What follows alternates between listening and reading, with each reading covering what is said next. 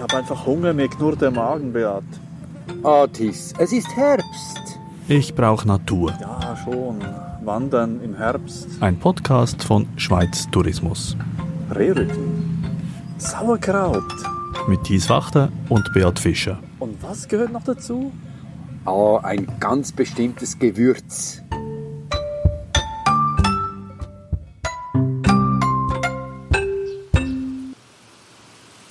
Ja, Beat, Via Surprise heißt der Wanderweg, auf dem wir unterwegs sind. Es ist im Kanton Basel-Land. Wir sind gegenwärtig im Laufental und diese Via Surprise hatte auch eine Überraschung für dich parat. Ja, diese enorme Artenvielfalt diesen Trockenwiesen, wo wir jetzt stehen. Und auch die Wälder. Schau nur da, diese Trockenwälder mit Waldföhren, Traubeneichen, Hagebuchen, also etwas, das einmalig ist für mich. Und die Trockenwiese hier, habe gelesen, hat über 500 Pflanzenarten. Also man kann sagen, rund ein Sechstel der Schweizer Flora befindet sich jetzt nur hier, wo wir stehen. Stell dir das mal vor. Ja, ich äh, stelle mir das vor, aber zugleich stelle ich fest, dass du deine Überraschung eigentlich gar nicht kundtun willst, weil du suchtest eigentlich eine Pflanze. Wir waren in Blauen oberhalb, in der Blauen Weide, wirklich eine Riesenweide, so eine, mit so Büschen dazwischen. Und du warst eigentlich überzeugt, dort was zu finden? Den gemeinen oder echten Wacholder. Und den haben wir dort an dieser Stelle, wo wir waren, nicht gesehen. Und da sind wir ein bisschen runtergegangen nach Dittingen und stehen jetzt in der Dittinger Weide, etwas unterhalb dieser Via Surprise. Man kann da sechs Tage unterwegs sein. Wir sind jetzt nur heute hier und sind überwältigt. Ich teile jetzt diesen Eindruck von dir, überwältigt von dieser Vielfalt hier. Ja, das gefällt mir. Wenn wir jetzt rumschauen, wir sehen so säulenförmige Büsche, kleine Bäume, also bis zu sieben, acht Meter hoch und das sind alles Wacholder. Ich hätte jetzt als Laie gesagt, das sind Zypressen hier in der Schweiz. Ja, gefällt mir sehr gut diese Assoziation, weil die sind sehr nah verwandt, sind beides Zypressengewächse. Aha. Ja, jetzt stehen wir neben einem solchen zypressenartigen Wacholder, der da mitten in dieser relativ steilen Weide steht. Man hört Glockengebimmel. Ähm, das passt ja auch hier. Ja, das passt sehr gut, weil es ist eine Weide, die sehr extensiv bewirtschaftet wird, das heißt wenig Tiere und das wohl schon sehr, sehr lange, weil diese Wacholder, die vor uns stehen, die werden von den Kühen nicht gefressen. Darum können sie hier gedeihen und sie lieben dieses trockene Klima, den trockenen Boden und es geht ihnen prächtig. Ich sehe auch viele kleine Jungpflanzen. Das heißt, die Wacholder fühlen sich auch hier sehr wohl. Jetzt Wacholder, das habe ich ja sogleich mit äh, Wildzeit und so assoziiert. Die Wacholderbeeren, die suche ich jetzt da und finde sie nicht. Aber du willst wahrscheinlich sowieso nicht zuerst von den Beeren sprechen, so wie ich dich kenne. Du kennst mich ein bisschen, das muss ich jetzt feststellen. Ja, zuerst schauen wir mal das Ganze an. Also wir gehen ein bisschen näher. Tis, schau mal, diese nadelförmigen Blätter, also sind Nadeln und sind immer zu dritt am Ast angeordnet. Siehst du das? Mhm. Gut. Und wenn du die Nadel, die so ein bis zwei Zentimeter lang wird, genau anschaust, siehst du, auf der Oberseite hat so einen weißlichen Streifen, sonst sind sie so bläulich-grün. Und das Weißliche ist ein Wachsstreifen und darin befinden sich die Spaltöffnungen. Also wenn Beat mal etwas erklärt, was ich nicht sehe, würde ich das selbstverständlich sagen. Insofern bestätigt mein Schweigen deine Beschreibung. Was mich aber enttäuscht, weil Spaltöffnungen kann man nicht sehen, Tis. Die sind so winzig. Aha. Ich habe sie gesehen. Das sind die ganz kleinen Löcher im Prinzip, wo der Gasaustausch der Pflanze mit der Umgebung stattfindet. Und das Spezielle ist eben, meistens befinden sich die auf der Unterseite eines Blattes oder einer Nadel. Und beim Wacholder sind sie auf der Oberseite, aber sie sind ja eben geschützt durch diese weiße Wachsschicht, die man so schön sieht. Er beschreibt eben so plastisch, dass ich Sachen sehe, bei denen es gar nicht möglich ist, diese zu sehen, weil sie zu klein sind. Ja, was ist es mit den Bären da? Wann, wann sehen wir die Bären? Wir haben vor uns ein männliches Exemplar. Aha, darum.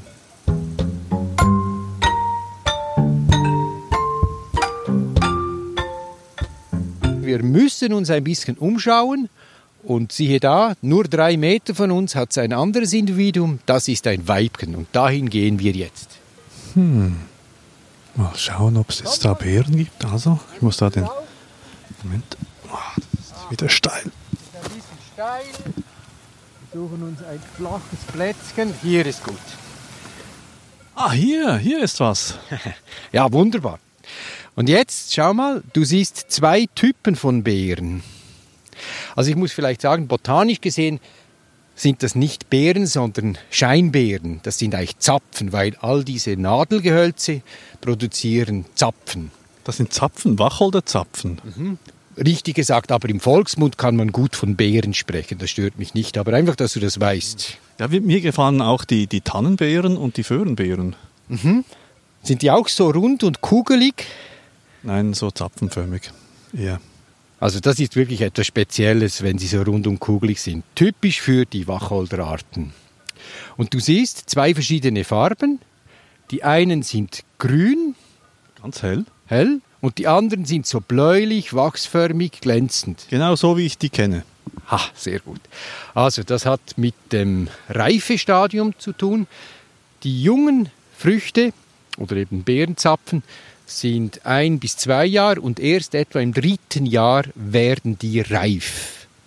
Die haben drei Jahre, bis die reif sind. zwei bis drei Jahre, ja. Wenn ich da einen hervornehme, das ist wohl ein dreijähriges Exemplar. Und erst am Schluss wird die Farbe gewechselt und es wird Zucker aufgebaut und sie leuchten dann. Und sie leuchten natürlich für die Vögel, damit die kommen, zum Beispiel Die Wacholderdrossel. Genau, die liebt natürlich diese Beeren. Amseln, Birkhühner und so weiter. Die lieben die, die sehen sie eben auch gut, weil die Farbe ja geändert hat, nicht mehr grün. Und so werden sie ausgebreitet, weil dann die Vögel natürlich weiterfliegen und Also die fressen die Beeren und lassen den Rest hinten raus und so wird die Pflanze verbreitet. ja, wir können ja mal schauen. Im Zentrum befindet sich der Samen. Ah, Ich nehme den ein bisschen weg hier, so bräunlich. Und der wird unverdaut ausgeschieden. Und dann haben wir ein Kotpaket, das irgendwo deponiert wird. Da haben wir Nährstoffe drin, Feuchtigkeit. Und zack, gibt es eine neue Pflanze. Sie kann keimen. Zack. Ja, die hat ja einen ganz speziellen Geschmack, diese Beere. Eben, das ist, die, die riecht ja nicht beerenartig, sondern mehr so harzartig. Findest du? Ja, schmeckt, meine ich. Also gibt, gibt auch den Wildgerichten und dem Sauerkraut so, so ein bisschen eine harzige Note. Findest du nicht? Das nicht harzig, würde ich sagen, so eine bestimmte Note, aber es ist schwierig zum Beschreiben. Ich habe jetzt eins im Mund. Scharf ist es, kräftig. Das Harzige, doch, jetzt weiß ich, was du meinst, wenn ich länger drauf beiße. Ich muss auch mal eine, eine versuchen. Kann man da einfach versuchen? ist das? ist überhaupt kein Problem. Hier, diese. Ja, die ist gut. Au, Gefällt mir sehr gut. das schmerzt. Ja. Ah, die sind stachelig. Sie pieksen Oh. wirklich, diese Nadeln. Ja, ja, das ist ein, der Wach, das ist so ein, so ein Wacholder-Geschmack irgendwie.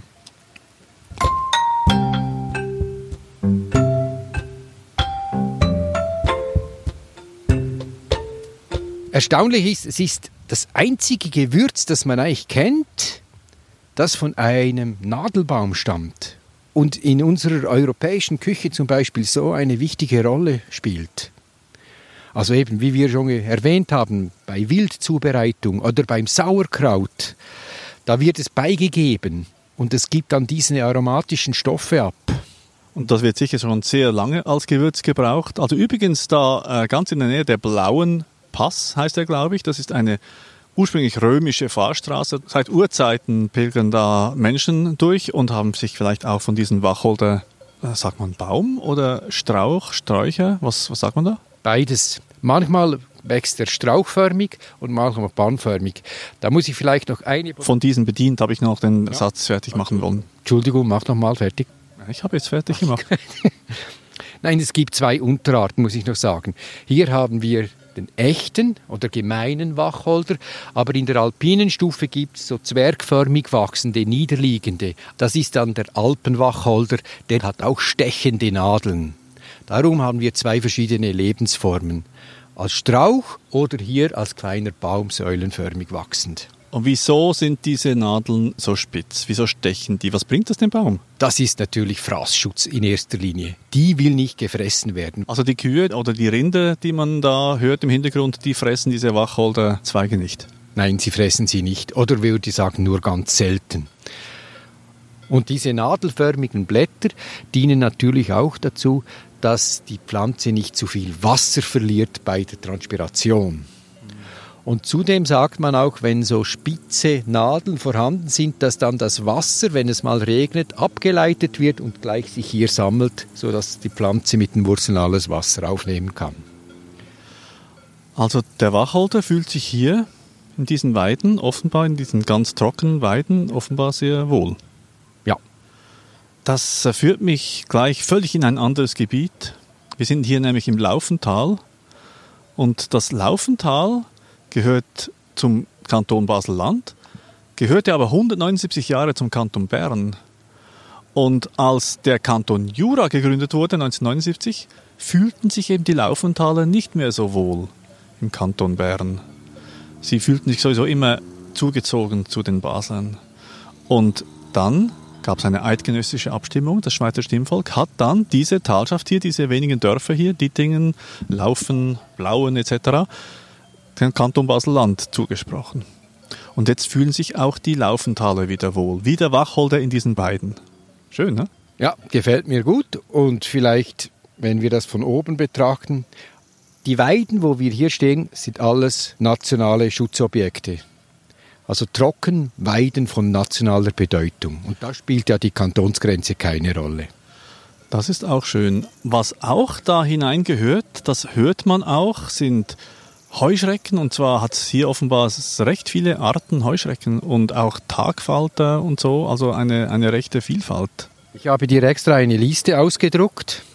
Nachtigall, Grashüpfer, gemeiner Grashüpfer, Feldgrille, zweifarbige Beißschrecke, buntbäuchige Grashüpfer, westliche Beißschrecke, Heidegrashüpfer, kleine Goldschrecke, rote Keulenschrecke, Langfühler, Dornschrecke, Rössels, Beißschrecke, gemeine Sichelschrecke. Also ist wirklich sehr schön. Also den Namen zum Beispiel finde ich noch interessant. Probiert herauszufinden, was eigentlich die Bedeutung vom deutschen Namen ist, Wacholder. Da gab es ein altdeutsches Wort, das heißt Wechalter. Wechalter? Wechalter. Sagt ihr das was? Ja, vielleicht so ein bisschen wachtermäßig. Fast. Es ist Ach, die Beere hinten. Die kratzt mich noch ein bisschen. Es kommt von der Bedeutung wachhalten. Das hat man als Wachhalter, als Stimulanz, als Lebendigmacher angesehen, diese Pflanze. Hm. Daher der Name. Das verbindet mich mit dieser Pflanze hier. Der Wachter schaut die Wacholder an. Und dann machen wir natürlich wieder ein bisschen Geschichte. Also man hat die Pflanze schon bei den Pfahlbauern gefunden. Also die haben sie schon als Heilpflanze oder auch als Gewürzpflanze gebraucht. Oder Dioskurides. Jetzt kommst du wieder mit dem, ja? Ja, der hat einfach so viel schon entdeckt. Das ist wirklich eine Fundgrube, dieser Herr, der Arzt, der vor rund 2000 Jahren lebte. Er beschrieb den Baum bereits als wundversorgendes oder auch harntreibendes Mittel. Und damit hat er eigentlich schon die wichtigsten Eigenschaften beschrieben, die der Baum hat. Es ist wirklich für die Nieren anregend und daher reinigend. Dein Bauch? Ja, mein Bauch hat so geknurrt. Und also sicher auch sein Zeitgenosse Obelix, der immer Wildschweine gegessen hat, hat sicher auch die mit Wacholderbeeren noch verfeinert, oder nicht? Das müsste man noch einfügen in einem Asterix-Band. Ja, das äh, kommt mir jetzt auch nicht ganz bekannt vor. Vielleicht Miraculix für den Zaubertrank. Gut, also, aber wir sind jetzt äh, nicht mehr in der Fiktion, sondern du bist da ganz wissenschaftlich drauf. Eben der, diese Dios, wie, wie heißt er noch? Dioskurides. Dioskurides. Ja. ja. Eben, der hat eigentlich schon die wichtigsten Eigenschaften erwähnt, aber man darf es dann auch nicht übertreiben. Ich habe gelesen, dass also schwangere Frauen nicht zu viel von diesem Wacholder trinken sollten. Also wie, wie trinken vom Wacholder? Tee. Aha. Es wird auch als Mittel gegen Rheuma, Blähungen oder Gicht verwendet. Botztusig. Eine Allerweltswaffe steht hier mit diesen Beeren hier. Aber gut, ich kenne sie vor allem eben im Sauerkraut und so weiter und so fort. Und das äh, erzeugt wahrscheinlich mein, mein ständiges Magenknurren hier unten.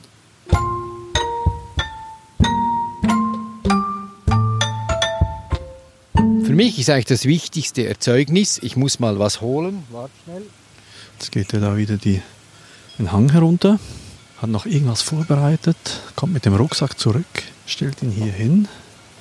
Jetzt packt er was aus, einen Sonnenhut. Ah, Gin. Ja, Gin. Für mich ist eigentlich der Wacholder ganz eng verbunden mit einem Gin. Und hier habe ich dir eine Flasche mitgebracht, einfach zum Zeigen. Und es, ist, es gibt ja verschiedene Gin-Sorten. Einfach zum, zum, auch zum Betonen, dass wir nicht während den Aufnahmen Schnaps trinken. Haben wir nicht vor. Und bei dieser Flasche stehen auf dem Glas viele lateinische Namen, nämlich die Arten, die Pflanzenarten, die hierfür verwendet wurden. Ich drehe es rum und zeige dir. Juniperus communis? Ja, das ist der echte Wacholder, der lateinische Name. Ha. Ja, der Gin, natürlich. Aber das ist ja obermühsam, hier diese, diese Beeren aus diesen stechenden Nadeln herauszufischen. Wie machen das? Handarbeit. Aber wenn du weißt, was du nachher trinken kannst, dann machst du das gerne. Und die Beeren, wir haben ja vorhin eins gegessen, die sind ja so schmackhaft und aromatisch. Also ich glaube, es braucht gar nicht so viel. Aber es ist für mich die wichtigste Pflanze, der wichtigste Zusatz bei einem Gin. Also alle Gins haben eben echten Wacholder dabei. Wir wandern ja immer nüchtern. Deshalb, weil du so schnell in den Rausch gerätst, wenn du schon nur diese Pflanzen siehst. Das reicht dir eigentlich. Ja, das reicht mir völlig. Ich, ich schaue mich rund. Ich sehe Bergaster, die ästige Graslilie, die gemeine Kugelblume, der Bergamander. Das sind alles super Arten, die Trockenstandorte bevorzugen und schon ausdrücken, dass es hier sehr artenreich sein muss. Ja.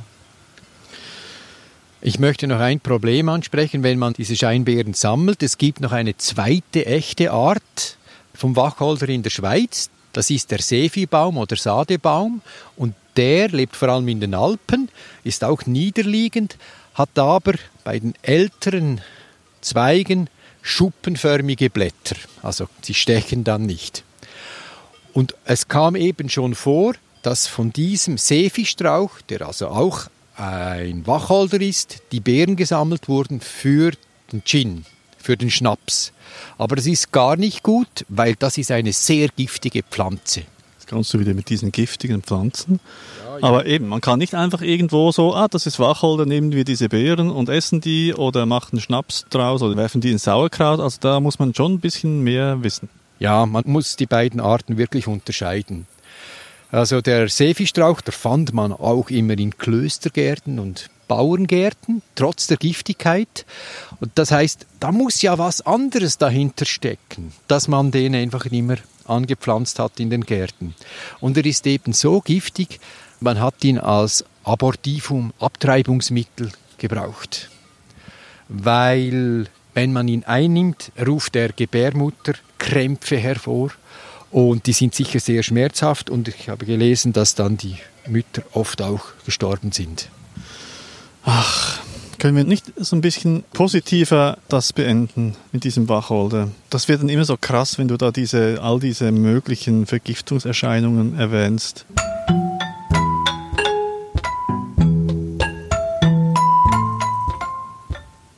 Jetzt kommt wieder das Schöne, die Via Surprise. Das ist wirklich so eine Entdeckungsreise, als die wird sie beschrieben durch den Solothurner und Baselbieter Jura und führt auch am größten englischen Landschaftsgarten der Schweiz vorbei. Kennst du den? Ermitage. Ah, das ist der größte, ja. Das steht da mindestens. Ja. Und am Schweizer Musikautomatenmuseum. Das ist jetzt kein Musikautomat, sondern die Kirche von Dittingen. Es schlägt nun eins am Mittag. Achtung. Das war der Beweis. Und das führt uns auch zum Ende dieser Episode. Was besuchen wir als nächstes? Als nächstes kommt die allerletzte Episode unserer Reihe Ich brauche Natur. Und da geht's wieder in die Berge zu einem richtigen Baum. Das ist wirklich mein Lieblingsbaum. Das muss ich jetzt hier ganz öffentlich sagen. Das habe ich nicht gewusst. Das freut mich. Es ist absolut toll, was wir anschauen. Natürlich wieder ein Nadelgehölz, der in einer Symbiose mit einem Vogel lebt. Und der manchmal neben einem Baum lebt, der im Herbst sehr gelb wird. Und dafür fahren wir ins Wallis.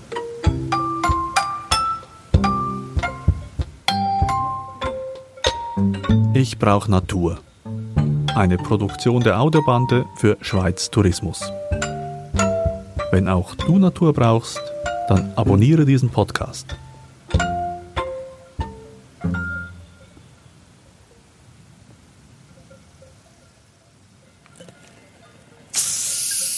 Tonic.